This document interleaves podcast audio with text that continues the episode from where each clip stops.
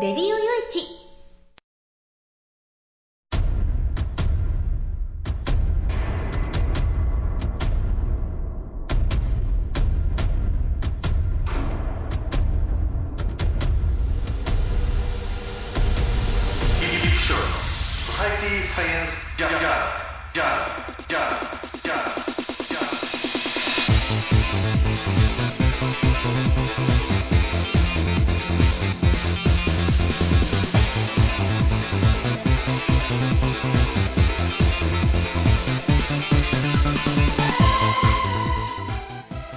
ハローじゃ、あそして、えー新年明けましておめでとうございますと、まあ、一応ちょっと僕、持ちようだったりするんですけど、あえて、えーそういうご挨拶させていただくわけなんですけれども、えー、本当思いっきり寒いね、えー中でちょっとおしゃべりしてますけれども、ソサイティサイエンスジャーナル、えー第400何十回かだった。と、えー、と思うんですけれどもね、あのーまあ、新年早々ね、え第何回か覚えてないし、この寒い中で下が全然、こっちが全然回ってねえな、動いてねえなっていう、そんな感じなんですけれども。まあ本当はあのね、新年を明けました。で、いい新年一発目のソサイティサイエンスジャーナルということなんですけれども。まあ皆さんどういうお正月をお迎えになられましたかね。えーまあどっかへ遊びに行かれた方もおられるかもしれないですし、もう家へ閉じこもってずっとテレビ見てた、酒かっくらってたなんてね、方もおられるんじゃないかと思うんですけど、僕なんかもうね、うん、家に閉じこもってずっとなんか仕事してました。あの、何のね、えーもうほんと仕事以外の何もしなかったななんていうような正月だったんですけどね。まあまあ、でもそれもいいもんですよ。うん、あのー仕事がなくなってね、なんもすることなく家に引きこもってたんじゃ、これも話にも何もなりませんからね。うん、だからまあ、あのーいいんじゃねえかなと。ななんか能天気ですけどね、えーまあいいんじゃないかな。まあ、あのーこうやってね、うん、あの、新年ちゃんとね、えー病気にもならず、えまあ、健康でもないですけれどね、えまあ、あの、寒かろうがぬかろうが、ソサイティサイエンスジャーナルもちゃんと新年にね、一発目の放送が始まることができたっていうことで、まあ、それを、それだけの感謝でいいんじゃねえかな、うん、っていうような感じでね、えーまあ、僕なんかはまあこうやってネットラジオもお仕事でさせていただいてるんで、えーこうやってね、えーおしゃべりしているのも、まあ、仕事から離れて、ちょっとまあ気ばあの気晴らしになんていうことにも実はならなかったりはするんですけれども、でもやっぱりこうね、正月だろうが何だろうがこう関係なしにこうやるんだと。とは言えねえな、俺、先週休んでるからね。えーなんてこと言いながらちょっと今回進めてまいりたいなと思います。えー最後までお付き合いよろしくお願いいたします。この番組は、レディオ用地の制作により全国の皆様にお届けいたします。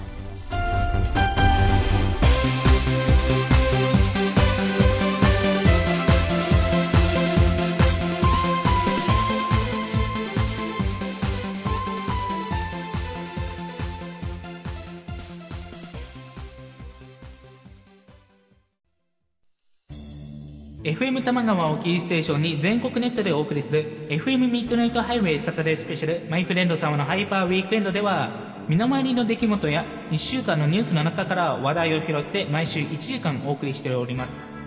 また時にはゲストをお迎えしてのフリートークスペシャルとしてもお送りしております。週末の情報バラエティ番組マイフレンド様のハイパーウィークエンドインターネットレディオステーションニューウィンドで毎週土曜日に配信しております。ぜひ皆さん聞いてくださいね。テレビビンゴネットアイランド。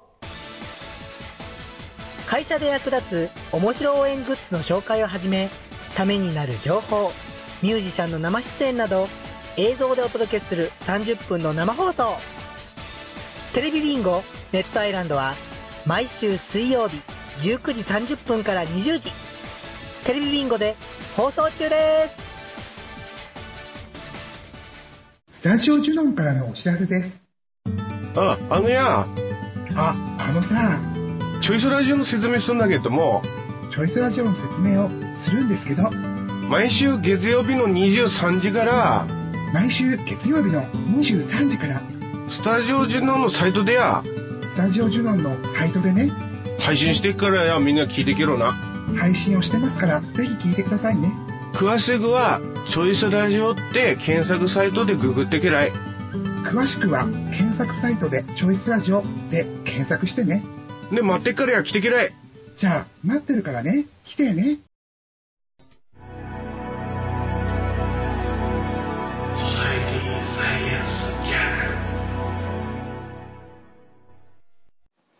今年はまあ新年早々ね、なんか騒乱の幕開けとでも言うのかな。あの、まあ、去年のね、暮れに、まあ、外交的に言うと、日本と韓国が、まあ、従軍慰安婦の問題で、えー、まあ、結局日本政府が10億円を、えー、基金に拠出するということでね、えー、まあ、それで一件落着を見たのかなっていう感じではあったんですけれども、年と越すと、なんかその話もなんかおかしくなってて、うーん、その10億円を拠出するのは、あその慰安婦像ね、日本大使館前にある慰安婦像の撤去が条件であると。だけど、向こうのね、その、慰安婦像を管理している団体は民間団体だから、その政府からはその強制権は及ばないっていう話になって、あれ？っていう話に。で、しかもね、あの、もしその、撤去、その、国がその団体に対して進言なり、お願いなりなんなりするとしても、10億円を日本政府が出すのが先だっていう、これはもう卵か鶏かって話になって、どっちが先なんだよと、いうことですよね。まあそれってやっぱりその慰安婦の方々の反発みたいなこともあって、えー、で、むしろその団体は、撤去どころか日本にも各国にもこれからどんどん立てていくみたいな、うん、そんな話にもなって、これじゃあ本当になんていうのかな、せっかく何のために合意したのかなっていう。あの、だって今回の合意って言って、多分安倍さんの考えとは真逆な方向がかなり含まれてると思うんですよね。うん。なんかそこの部分も含めての合意にも、であるにもかかわらず、曲げるに曲げて合意して、守られねえのかよっていう、結局それが何の役にも立たねえんだっていうなると、まあ、あとあとね、その安倍さんの、なんていうのかな、その、まあ、名声というか、なんというか、いね、威厳というか、そういうものにも、まあ、保険に関わってくる部分っていうことにもなってくるんで、うん、まあ、どうなのかなと。まあ、これ、だから合意した良かったねっていう話じゃなしに、その合意がどういうふうに実現されていくのかっていう部分の方を見ていく必要があるんじゃないかな。えー、とは思うんですけども。まあ、当初このニュースをもうちょっと大きく話そうかなと思ったんですけど、今世界的にはその外交的にね、かなり、もう、むちゃくちゃというか、なんというかね、これから本当、世界どうなっていくのかなっていう、そういうなんか心配を感じるようなね、出来事がいくつもあって、まあ、それらをちょっとここ、のコーナーではまとめてお話ししていこうかなと思うんですけれどね。まあ、韓国といえばそのツイートでも言うのかな。まあ、北朝鮮ですよね。うーんどうにかならんのかね、あの国はね。まあ何度目かのその核実験を行ったんだけど、今度は水爆の実験に成功したと言っていると。うんまあ事実だとするとね、事実だとすると、ええー、ってな話、その原爆と水爆って言ったら違いますから。あの、まあ原爆っていうのはね、まあ皆さんこれも僕が言うまでもなくもう釈迦に説法になっちゃうかもしれないんですけれども、まあまあ、ウランとかプロトニウムとかそういう、いわゆるその元素番号の大きい元素を通じ、元素を材料として、えー、それがこう核分裂する過程によって大爆発を起こすというのがまあ原子爆弾の、まあ、あの、なんていうのかな、あの、まあ、仕組みなわけですけれどね。でも水素、ね、水、水爆っていうのは水素爆弾なわけですけれども、それって、メカニズムが真逆なんですよね。要は水素の原子が核融合を起こす過程において大爆発を起こすっていう。えー、ただその核融合を起こすために結局そのそのための起爆剤として原爆を中に使うと。うん、いうことらしいんですけれども、まあメカニズムは全然違うものなんだそうですよね。まあ、本当あの、ね、どう、どうなんでしょうかね。まあ、あの、その、水爆、まあそういう一歩進んだ技術を本当に開発してるのか、開発しちゃったのかはわからないけれども、ただ、多くの機関がこの、今回の北朝鮮の核実験を検証したときに、うん、その規模が水爆にしたらかなりちっちゃいんじゃないのっていうね、えー、いうようなしか、あの、指摘もされているので、そこら辺が正直よくわからないですよね。うん、ただ、水爆を持ったっていうことになると、どうなんでしょうかね。うん、あの、さらにこうね、北朝鮮の核技術はもう着々とこう進んでいると見るべきになってくるんでしょうしね。ただ、あのね、日本は平和であるべきだ、みたいなことを言っている方々に対して、その、ね、いわゆるその、安保ハットでもいいんですかね、そういう方々は、うん、この間北朝鮮が核を開発したことに対してどう思ってるんだお前ら、どう、どうそれと整合性を取るんだなんてことを言っておられるんですけれどね。あのまあ北朝鮮は確かにこの核廃開発を着々と進めて、えー、核を持つ国になりましたよ。なりましたけどね、使いませんよ、絶対。だって使ったら核兵器の反撃を食らうっていうのはもう分かりきってますからね。だから、たとえ日本だろうがアメリカだろうが、北朝鮮が核を本当に使うなんてことは、僕はないんじゃないかなと、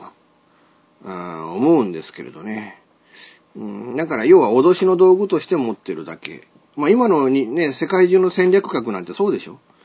あのい、いろんなところに米軍基地やね、ロシアの基地やら、えそういったところにかなりの数の核がい、ね、その配備されてますけれども、まあ使われたことは一発もね、使われたってことはない。一回もない。これまでにその戦争、戦時状況において、交戦国相手に、えー、核兵器が使われたのは、アメリカが落とした2発の原発、原発、原爆以外の何者もないんですよね。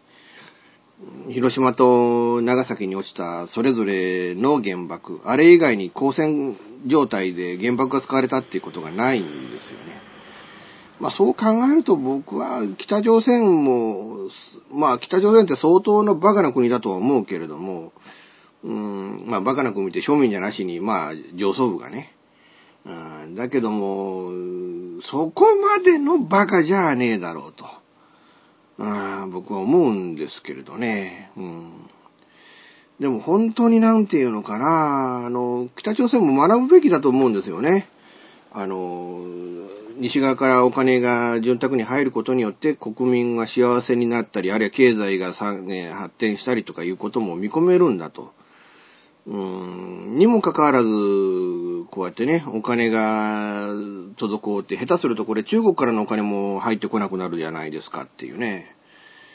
だから、本当、なんていうのか、自分で自分の首を絞めるようなことをやっている。わかんねえのかなっていう気はするんですけど、まあ、ただ気になるのは、その韓国の与党が、韓国も核を開発するべきだなんていう意見がこれ出始めてるっていうね。まあそうなりますよ。うん、最もその敵対している国で、本当に原爆を落とされかねないっていう危機感を最も強く持っているのは韓国でしょうから。しかもソウルって結構北朝鮮から近いところにあるんでね。案外北朝鮮がそのソウルで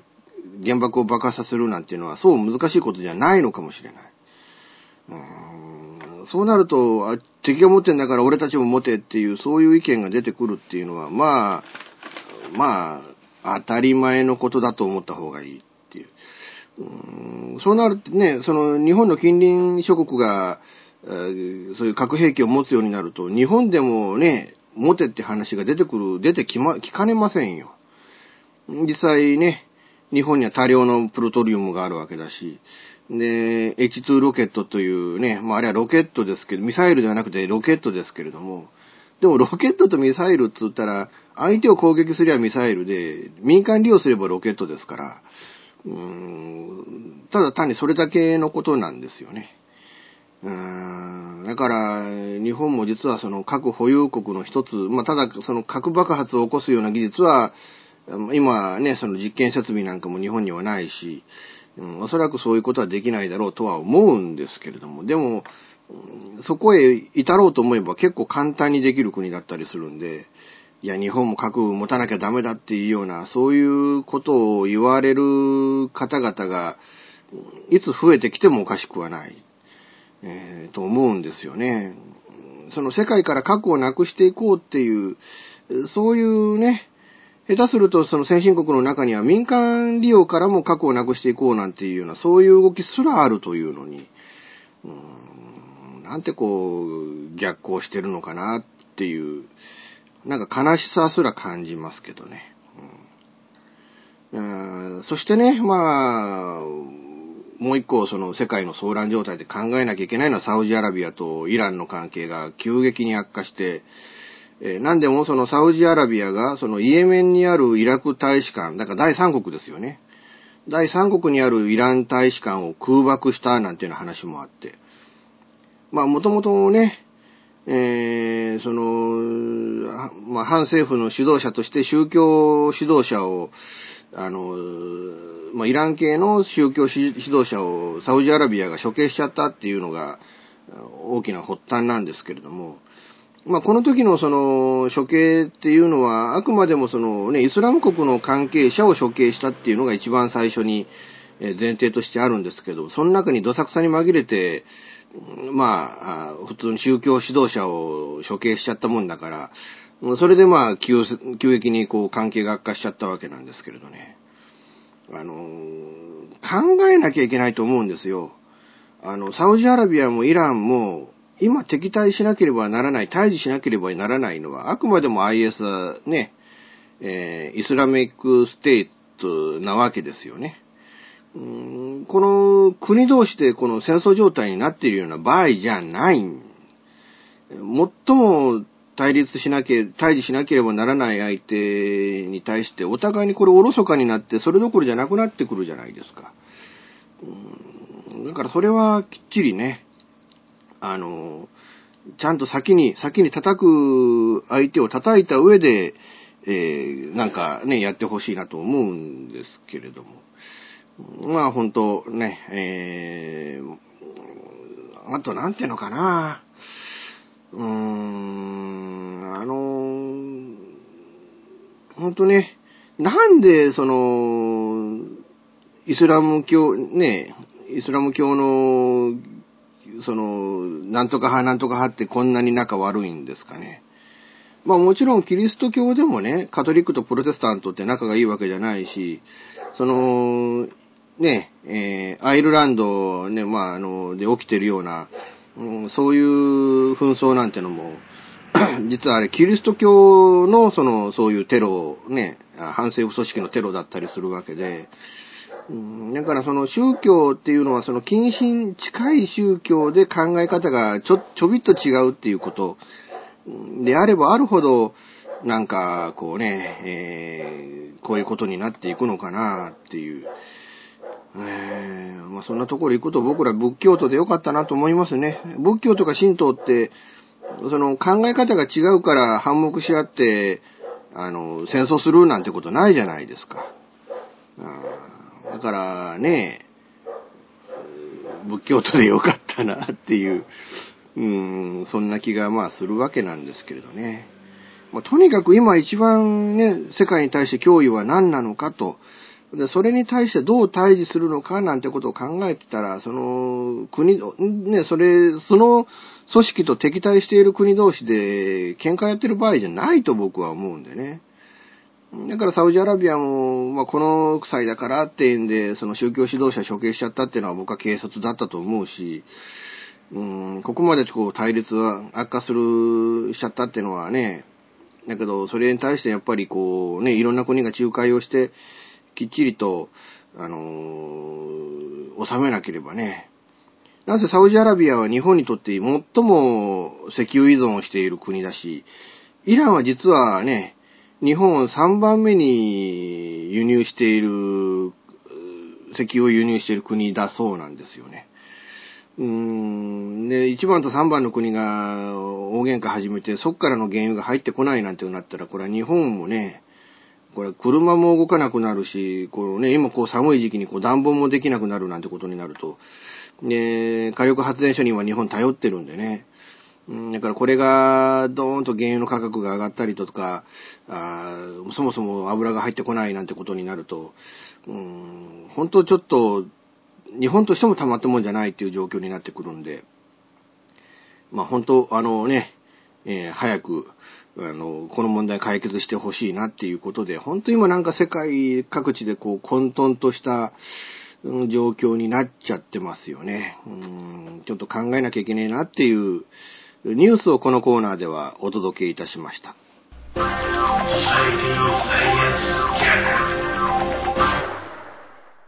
現金でマンションを買うのが夢なんですよ。あ、間延びしちゃったら一番いいな 理だと思う。幸せな家庭を作るんですか留学したいんですけど心理学の方を勉強したいなと思っていて、うん、であのマンション建てて一番上に住むっていうのが理想かな。と あなたの夢を応援しています。風俗リンクラジオ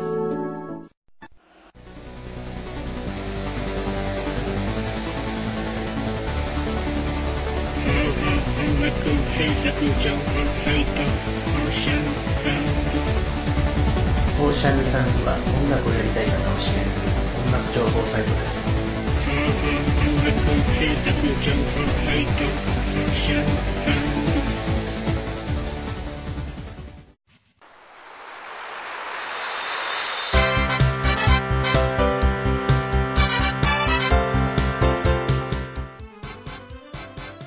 ゆるいお話は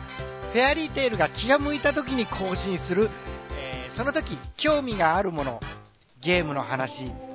転車のお話まあ社会状況のお話そういうものを題材に、えー、ゆるくゆるく語る番組です。ぜひ皆さん聞いてね。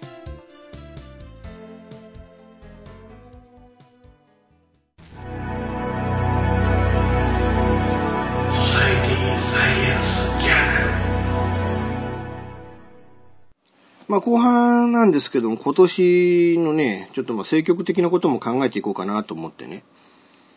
まあ夏にはどっちみち参議院選挙があるわけで、ただ、あのー、このね、1月もう4日から国会が始まっちゃったっていうことで、会期末を考えると、もしかしたら、この法の施行がね、その18歳選挙権の法の施行が、その次の参院選挙に間に合わない可能性もあるっていうこともあって、うん、そこら辺もどうなのかなっていう、あの、注目しなきゃいけないなっていう部分だったりはするわけなんですけれどね。でもまあその参院選挙があるわけですよ。で、なんかね、えー、あの、もう野党は結集しなきゃいけないというんで、維新と、うん、民主党が、まあ、院内会派を衆議院で組んで、だけど参院の方はなんかね、維新と、あの、折り合いが民主党良くなくて、で、結局統一会派が組めない状況で、一方で、その、日本を元気にする会と統一会派組んじゃったっていうね、あの、維新の党がね。いうことで、そこら辺がどういうふうに今後動いていくのかが全然見えてこないなんていう状態でもあるわけですけれども。うーん、なんか同一戦やるんだなんて話が出てきているそうですよね。確かにこれまでの同一戦って、まあ自民党がある程度強い時にやって、で、全部圧勝してるんですよね。ただ最初の同一戦っていうのが、うーん、これ大平内閣の時でね。で、あの時その、大平さんとか田中角栄さんとかの主流派と、三木武夫さん、福田武夫さんっていう、えー、そっちの反主流派の対立が一番激しい時で、の社会党が出した内閣不信任案に、その、福田さんとかがね、大平内閣に対しての不信任案に賛成しちゃったんですよね。それで絶対にこう、解散するはずがなかったのに解散しちゃって、で、もう自民党ズタズタな状態で選挙戦戦ってたんですけど、その選挙の最中に大平さんが急に突然亡くなられちゃったんで、で、まあそのために、これで弔い合戦だって話になって自民党が勝しちゃった。という面においては、その、まあ、同日戦だから必ずしもっていうわけでもないのかな、と、うん、いう気がしてね。だから本当の意味での同一戦っていうのはもう、その中曽根さんがやった同一戦ぐらいなもんなのかな、と。でも考えてみたらもうそれももう30年ぐらい前になるんですか。と考えるともう30年間も同日戦ってやってないんですよね。僕ね、考えてみたら、その、うん、大平さんの時、確か大平さんの時って僕は高校生ぐらいだったんですよね。で、中曽根さんの時はもう成人してたと思うんですけれども。そう、そう考えると俺も年取ったんだなっていう、えー、いうのをもうね、改めて今頃になってこう、しみじみと感じてたりはしますけれどね。うーん、もともとその大平さんの時ね、あの、同日戦っていうのはやっちゃいけないもんだっていう、それは憲法で、例えば衆議院議員の解散中は参議院議員がというか参議院がその代わりを行うっていうふうにこれ憲法で書かれている。にもかかわらずその参議院の半分がいないときに、えー、衆院まで解散しちゃうと、これ、国会のその代わりっていうのが参議院の半分しかいない状況になっちゃうじゃねえかよと。うん、それは果たしていいのかっていう、そういう議論があって、だからその同時戦っていうのは憲法違反だっっていう考えすらその当時はあったんですよね。それから思うと、こう簡単にこう同一戦だなんていうような話が、のろしが上がってくるっていうのは、なんかこう覚醒の感があって、時が経てばっていうのと、まあ一回同時戦なんてものをやっちゃえば、まあもののそういう価値観みたいなものは、コロッと変わっちゃうんだなっていうような、なんかそんな感じがもう今、今更ながらしみじみとしますね、ほんとね。うーん、まあ、なんて言いますかね。だけど、そこで、同一戦やるのかやらないかにしても、どっちみちこの、もう来年には消費税の増税って話があって、そう考えると、おそらく年末、遅くても年末には、一遍選挙をやるだろうと。その時にもしかしたらその、消費税増税を延期するなんていうような話が出、それを選挙公約にして戦うなんていうような話も出てきて、おいおい、それじゃあずるずるずるずるいつまで経ってもって話じゃんっていう、そんな気もするんですけれどね。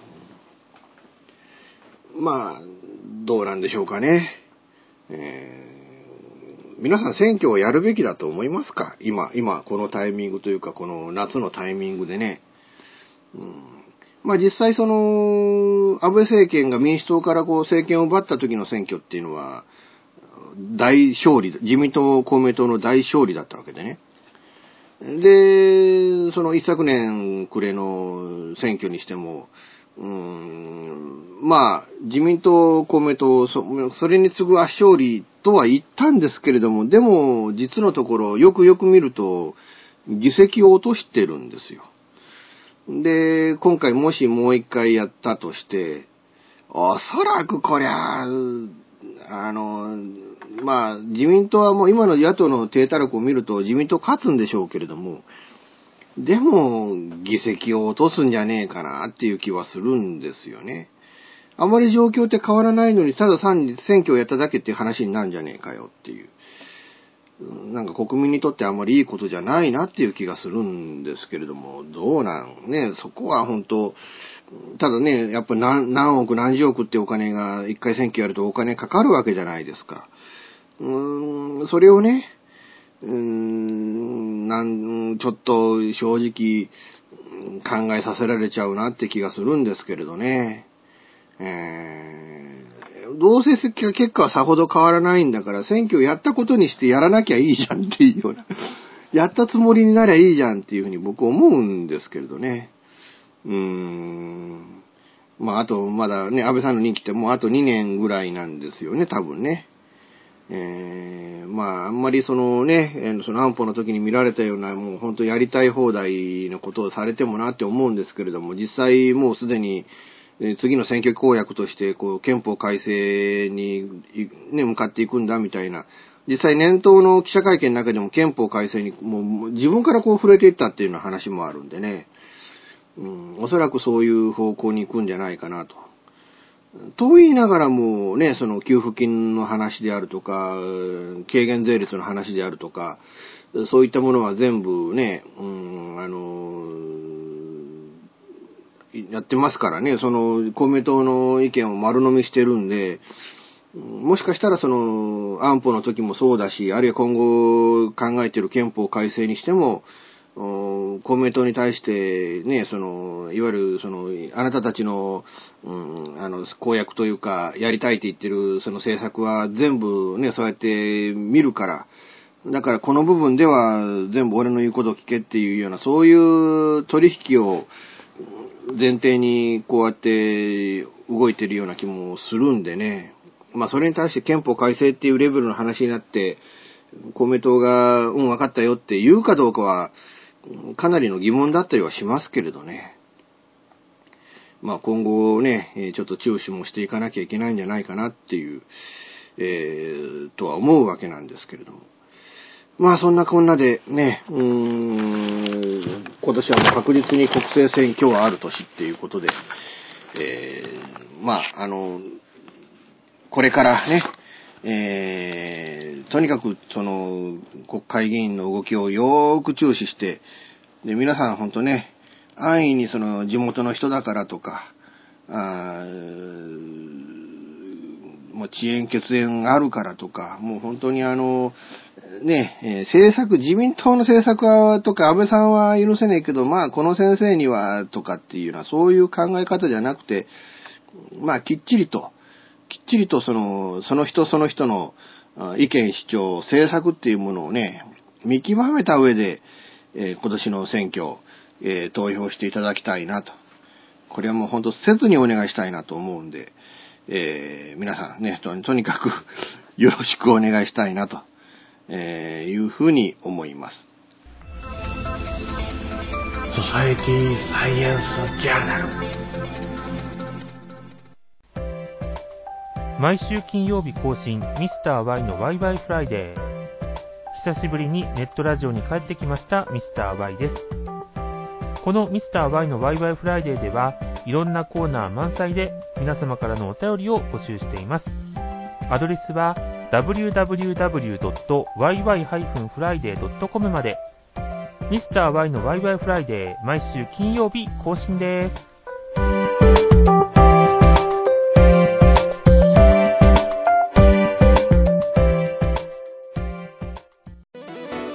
デジタルスタジオ What's New は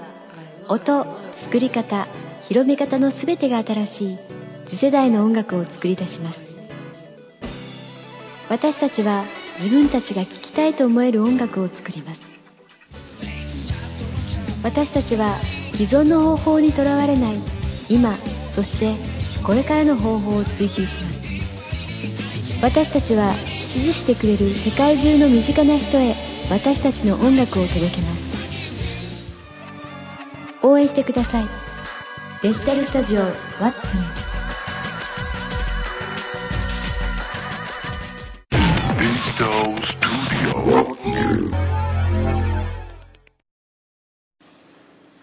またね、急な出張が決まっちゃってね、うん、あの、来週のね、日曜と、まあ、17日なんですけれどね、あの、この日、もともとちょっと、あの、大阪のおばさんが亡くなられて一周期になるんで、まあ、それ、ちょっと法要に参列するために、あの、大阪に行く予定にはしてたんですけれどね。で、まあ、せっかく大阪行ったんだからっていうんで、ちょっとまあ、いろいろ打ち合わせを一件入れたりとか、まあ、取材をもう一件入れたりとか、大阪まで行くんだから、ついでにちょっと、あの、名古屋まで行ったれと。いうことで、まあ、あの、名古屋の取材を入れてたりしたんですけれどね。まあな、せっかく名古屋に行くんだからっていうんで、ちょっと、あの、連、あの、ここのとこちょっとやりとりをしてる、あの、コミュニティラジオ局があって、そちらの方に名古屋行きますよっていう連絡入れたんですよ。そしたら18時の夕方から、あの、そのね、あの、僕やり、あの、やりとりしてるその番組さんが収録するんで、じゃあこの日に収録しませんかって話になって、あの、愛知県のね、あの、とある地域の、とあるあの、コミュニティ FM ラジオ局にゲスト出演することになったっていう。あの、ほんとね、えー、コミュニティのラジオ局って僕これで3、出るの3曲目なんですよね。今はなくなっちゃって別の局に置き換えちゃってるんですけど、福岡のレディオウェーブっていうのが昔あってね。今はなんか別の名前になってましたけどね。あと、あの、広島県福山市のレディオビンゴの番組にね、まあ、どちらも同じパーソナリティの方の番組ですけど、2本ポンポンと出て、で、そっからあと、ね、えー、もうないんで、これ3曲目っていうことで。まあ、本当はあのね、ありがたい話だなと。うん、こうやってお声をかけていただけるっていうのもね、何かの縁なんで、えー、本当はあの、これからね、えー、本当あの、こうやって声かけていただけるように、あるいはそのね、いろいろこうね、できるようにいろいろなところとちょっといる、あの、なんていうのか、